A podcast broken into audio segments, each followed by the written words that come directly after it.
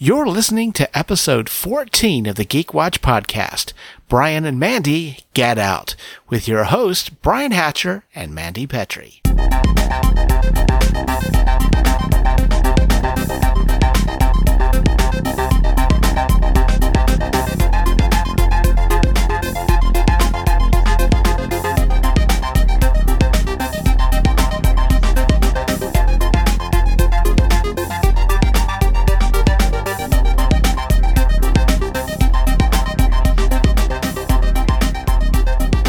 Greetings, Geek Watchers, and welcome to episode 14 of the Geek Watch Podcast. My name is Brian Hatcher, and with me, as always, Geek Watch's own resident geek goddess, Mandy Petrie. Good evening, Brian. We have our evenings planned, don't we? No, I guess we do, yeah. Because you're going to rehearsal, and I'm going to see Black Panther. Yes. Because one of us has our priorities straight. And? That's me. Oh, yes. Okay.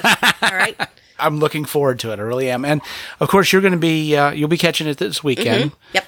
And I'll probably be catching it again this weekend. And this certainly we'll be talking about it next week. I'm going to be really excited to hear what you got to say about it. And you discussed a special guest maybe next week? That's a possibility. Is that we may have a special... Shocking, yeah. Yes, we may have a... That was supposed to be a secret. Sorry, guys. It's a special guest, and we'll talk more about it next week. Okay, definitely. All right. So, you told me about a trailer that dropped this week. Yes, yesterday. You know, we've been pretty superhero-centric the last couple of episodes, so why not talk about The Incredibles? The Incredibles 2. The Incredibles 2. We have been waiting for... Well, I don't know if you've been waiting for this, but I've been waiting for this for a while. Well, I mean, it was a superhero movie before there were superhero movies. And what's really great about it is that movie was the Fantastic Four film that we never got. Oh, yeah. They even have the little baby that's sort of the Franklin Richards.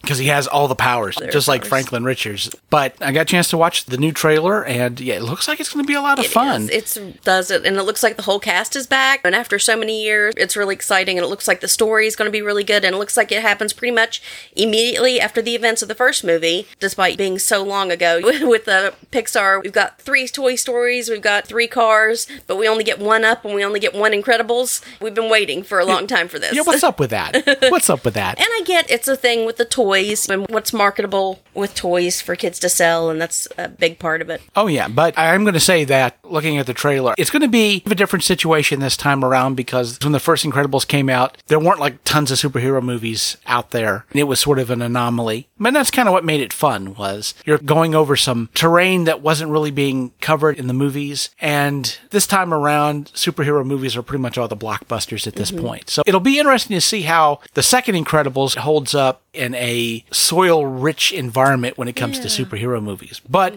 it's going to be covering a whole lot of issues that you don't see in a lot of superhero movies. The superhero who stays home to take care of the kids instead. So exactly. It's very much a family dynamic like the first film was. It was more about this family dynamic who happened to have superpowers. So maybe this time now we'll get a little bit more and how superpowers affect the everyday person. Not too long ago, there was a TV show out about, it was like an insurance company when you got Damage Incorporated. Damage Incorporated, yes. Yeah, you don't remember it because it only lasted one season. Which is really sad. I never got to watch it. Yeah, it's strange to me. Marvel seems to do really well in their movies and also very well in their Netflix series. One or two missteps there, but the Netflix series does pretty well. Their Achilles heel has always been television. And I like that they're taking chances, but those chances don't really pay off that well in the ABC television universe. Now, Agents of S.H.I.E.L.D., I hear, is pretty good. I watched a season of it, and I kind of lost interest in it. And there's been some interesting things that have happened. Maybe I'll go visit it again. But Damage Incorporated didn't do very well.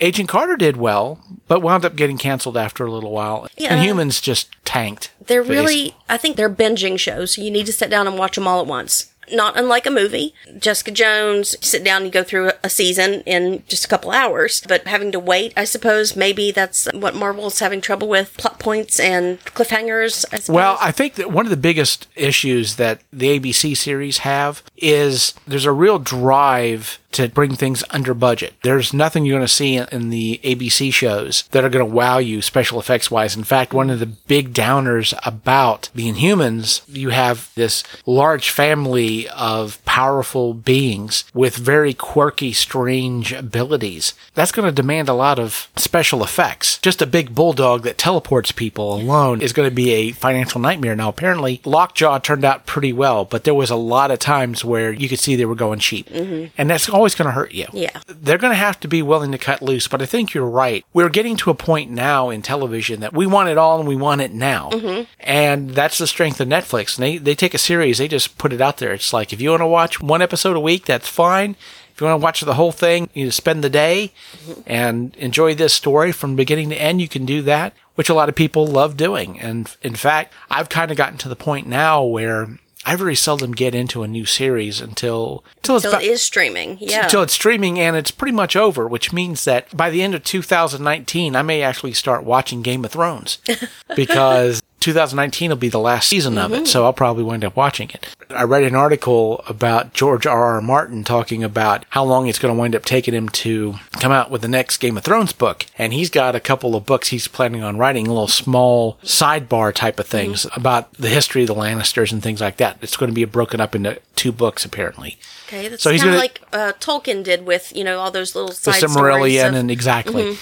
And so he's going to do one book, and then he's going to do his big book, and then he's going to go back and visit in part two. The very first one was, what, 1996? Or, yes. Yeah, so these are, we're looking at 22 years of his work just for, what, 5, 6 seasons? What season are we on? I don't watch it, so I don't know how many seasons there are. I watch it, but I don't know how many seasons there are. I think really the only TV shows that I don't binge and I don't wait have to be Doctor Who. Mm-hmm. I think that, and of course, Walking Dead, which... The 25th will be rolling around, not this next week, but the weekend after. We can start our crying. Our crying and our Well, I will be crying. I'm positive. I tell you, have you seen the trailers for the season yet? I have not, no. So, this is what we're going to do then. We'll get you on YouTube. You can watch all the trailers for the next season of Walking Dead, and we can talk about that next week. Okay. Recently, you'd finally seen Get Out. Yes, finally. And I was really excited about it because I've been waiting so long, finally got to see it and heard so much about it. So, first impressions. What did you think? I can't even say enough good things about it. Everything it gets, it deserves. The visuals, the dialogue, just everything is great. And so I was doing some research for it. I heard about, you can't call it a horror film. You can't call it a psychological thriller because it's all these things. You can't put it into a box. And even Jordan Peele said, you can't put it into a box. And I have before, Brian, and I should apologize to you, the writer, I have told writers before that they were wrong about their own work. I have done so twice.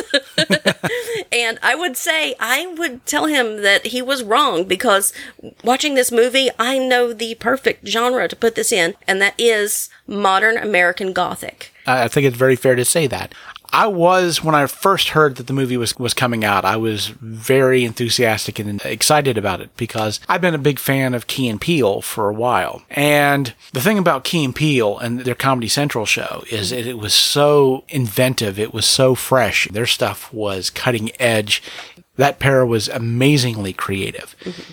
And so I was looking forward to the movie just in the fact that I knew how creative Key and Peele could be. And Jordan Peele, I wanted to see what he could do behind the camera in the director's chair. Of course, I teach horror writing and I mentor students. And one thing that I've always said to my students is that if you want to learn how to write horror, study comedy writing because the process is exactly the same. Wow. Because the setting up of a joke and the setting up of a scream, it's an emotional reaction, and the build-up, the building of tension, and the release of tension, it's the same process. It just goes down a different road. I knew that Jordan Peele, if he could translate his comedy into horror, that as funny as he could be, that's how scary he could be. Mm-hmm. I had seen Keanu, the movie that Key and Peele did. It's about the movie. Something about a cat? Yeah. Okay. Keanu's a cat, yes. All right, I haven't seen it, but... And the cat gets stolen by some gangsters, and so they have to go and try to get the kitten back. Huh. And so they're not nearly as hard as as these gangsters. But there's a scene at the beginning where Key and Peele play a couple of these hard-edged assassin types that are almost like Michael Myers in their abilities to kill people. And they basically come in, this pair, in the middle of a drug factory, and they just just roll in and just kill everybody. And it's a, it's one of those things you're just like, your jaw just hits the floor. I didn't know what to say. It was just weird. Wow. But I knew that if Jordan Peele could flip the switch on it, I knew that he would do well. And, of course, he did. Absolutely. I mean, the tension. And honestly, for me, when watching the movie, and I guess, have we already done spoilers? Here come the spoilers, guys. Here comes the spoilers. Okay, so I think first the jump scare was hitting the deer. I was okay with that. And then the one character standing out in the yard and just kind of staring at him as he walks into the house, I was fine. What totally unnerved me was when they walk into the kitchen. And there she is with that Stepford wife smile on her face and frozen in time. That's what gave me the tension. That's what made me anxious. And that was the first time it really hit me. Like, knowing that what the movie was going into it, I knew I was going to be feeling these. I didn't get that until that moment. Like, now I know something's wrong here. Well, what really impressed me about the film is that when I first saw the trailer, I had an expectation. And why, even though, like I said, I was a big fan of Jordan Peele and I really wanted to see what he was going to do, I thought, well, this movie is going to be kind of pedestrian. And the reason why is when I first saw the trailer, what I thought the story was going to be was it was going to be a bunch of these rich crackers up in the Hamptons. Wasps in the Hamptons. Who, they were old money. They got that money from their grandparents who had slaves out in the fields. And in some sick way, they were lobotomizing black people to get them back out in the field so they could have house Negroes, so they could have servants. They just wanted things back to the way it was in the good old days. And you know what, Brian? I think that's what that character, the main character, I think he goes through that himself. What you thought was happening was what he thought was happening. Right. Yeah. But what's interesting, of course, is Jordan Peele, as creative as he is, he wasn't going down that easy road. He had another idea. So everybody there, all the bad guys, they're not racist. You have the girlfriend who stands up to the police officer who's harassing her boyfriend. Mm-hmm. And she's a villain. I know. She's one of the bad guys. I was, and I'll tell you, Brian, I was hoping so hard for her because she always had that same perfect smile as they all did. And I thought the parents had been hypnotizing her this whole time. They make her forget her exes. And, and then there go the keys. Like, oh, man, I hope she dies really good. Yeah. Right at that moment, man, I hope she dies really good. I hope she dies real harsh. Real hard. Real harsh. But the thing about it is, and I find this interesting, is because he made allies the villains. I mean, these were people who didn't hate black people. In fact, they liked them so much, they wanted to ride around in them. Yeah. Which is kind of messed up. And but it is sort of that. It's unnerving. It is very unnerving. It's like, I like you so much, I can't let you go. And it's kind of, like you said, that's what we were expecting. We were expecting racism because it's been around so long. We get that. Yeah. This is something that's completely... And I find it interesting because it's a subject that I've seen comedians tackle in one form or another. Best example, Dave Chappelle, when he was on Saturday Night Live, and they did the skit with a bunch of friends who were watching the election night results and completely shocked that Donald Trump was winning. And you have Dave Chappelle and Chris Rock comes in after, and he's part of the sketch. This whole idea of they're shocked. He's like, how could this possibly happen? And Dave is like, really? Some rich cracker gets elected as president? That surprises you. That surprises you. That shocks you. And of course, a lot of his white friends are sitting there just like, oh, this is horrible. This is terrible. They're mourning this. And one woman is like, man, we women, people just don't understand how hard we have it. And Dave's like, I think I kind of understand a little bit. But there's always been this edge, and I understand it, about the issue sometimes that people have with allies. People that say things like, well, I don't see race. People that get so wrapped up in not being part of the problem that they never really become part of the solution. Right. Mm-hmm. And I thought that was the difference between anti and non. Exactly. Yes. Mm-hmm. And so I thought it was really interesting on how, by kind of twisting it a little bit, Jordan took a subject that could have been very ham-fisted and very obvious and on the nose. It would have been a fun watch. It would have been creative because he's a creative person. But by twisting it just that little bit, He was able to say a lot more in that film. Again, it's a testament to how creative that he was.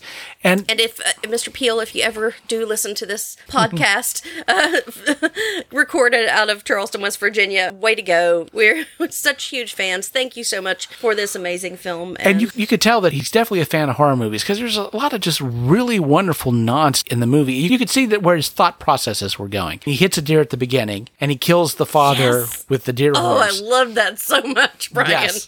And that made me jump up and shout. You know, it's like all these rich people who are coming in to bid on him so that they can be put into his body. They all come in riding black vehicles. Just in case you're wondering, we'll let you know what's up. Without the symbolism isn't that subtle once you... Yeah, I love when people give you those little nods. But getting back to Jordan Peele and just how creative Get Out was, amazing film. The attention to detail, little small things that you're not going to catch unless you're a huge horror fan, like in the airport when you hear flight number 237, which of course is the room number from Stephen King's The Shining, the room with the ghost of the woman in the bathtub that Danny winds up seeing when he goes into the room. There was just so much good stuff in that movie. He spent a lot of time, he spent a lot of effort and a lot of creativity. It was something we hadn't seen before, and it had a lot to say without coming off preachy, and it was funny, like a lot of films can't manage to be. Its comedy was really good. Its horror was really creepy, and it had texture. You talk about trying to figure out a genre for things. I think in a lot of stuff, it's not that hard at all because it is pretty cut and dry. If it's a comedy, it's funny, tragic in the middle, funny. There's that structure. And horror movies is boo, boo, boo, playing the same note over again. But it's the best movies that have that texture, that have that combination of different emotions that make you care about characters and then throws them in the path of real danger. And has that ability to tell a great story. A lot of movies don't manage to do that. I don't know if Jordan Peele is going to win for Best Director in the Oscars. He did get the nod. I think this is Guillermo del Toro's year. But I think that eventually Jordan Peele is going to see an Oscar if he continues to direct, because he's just so creative. And it was wonderful to watch that film, to see somebody who, although doesn't have this huge back catalog of films, but you can see somebody who had mastered his craft to a degree that he brought something that was brand new and fresh. And it's familiar, but... It's twisted. It's the twisted familiar. And as I was, telling you earlier why I think it's modern American Gothic. The only thing that keeps it for me from being Southern Gothic is just the location. Right. When you tell people what is Southern Gothic and you say To Kill a Mockingbird, innocence and civil social justice issues and almost the supernatural. And so we've got all that. We've got social justice in this film. We've got the supernatural. We've got the scientific. The body horror of it and the being trapped and hell on earth and hell in your own body. Again, I can't say enough good things about it. I'm tongue-tied about how much I loved this movie. It was a great film. I was glad to see that it got some nods because horror films don't normally wind up in Oscar territory. Now, not to say it's never happened. Silence of the Lambs. Great stuff. Very rare, but when Misery. Misery. Yeah, but then again, when something is done as well as that, you can't help but recognize its quality. I'll tell you, I could see him EGOTing eventually, and if you're surprised by that, listeners, that a comedy writer would EGOT, let's look at Trey Parker and Stone. The Oscar award winners, Grammy award winners, Emmy award winners, Tony award winners. They are the Shakespeare of their time. And watching Get Out, there are several very visual, important things, but I really feel, Brian, that this could make a great stage play as well. It would take some interesting staging and maybe some good sound effects, but I think that this could be on Broadway and get some Tonys. It would be fantastic to watch. I don't know if it would make a good musical. I don't think it would make a good musical. I would agree, yeah. But I'm sure they said the same thing about Les Miserables and how miserable that story is and how sad it is. Yeah, wonderful film. And very creative, and it gave you what you wanted, and it gave you a bunch of stuff you didn't know you wanted, because it was just, again, it was so very creative, it was so innovative, it took some horror cliches and twisted them, and made them new and fresh, and certainly as a fan of horror film, it's something I don't get to see very often, but I'm always happy when I get to. And so that should be it for this week's episode. Next week, Black Panther. We'll talk about the trailer for the upcoming season of Walking Dead, and maybe we'll do a little bit of speculation about some of the things that may be happening. There's some things in the trailers that I think are pointing to some very interesting things that will be happening in the next season. It'll be interesting to see what happens. And I'll be interested to hear what you've got to say about it. Right. So until next time, from Mandy Petrie, this is Brian Hatcher, reminding you that we're all geeky about something. Be proud of your geek.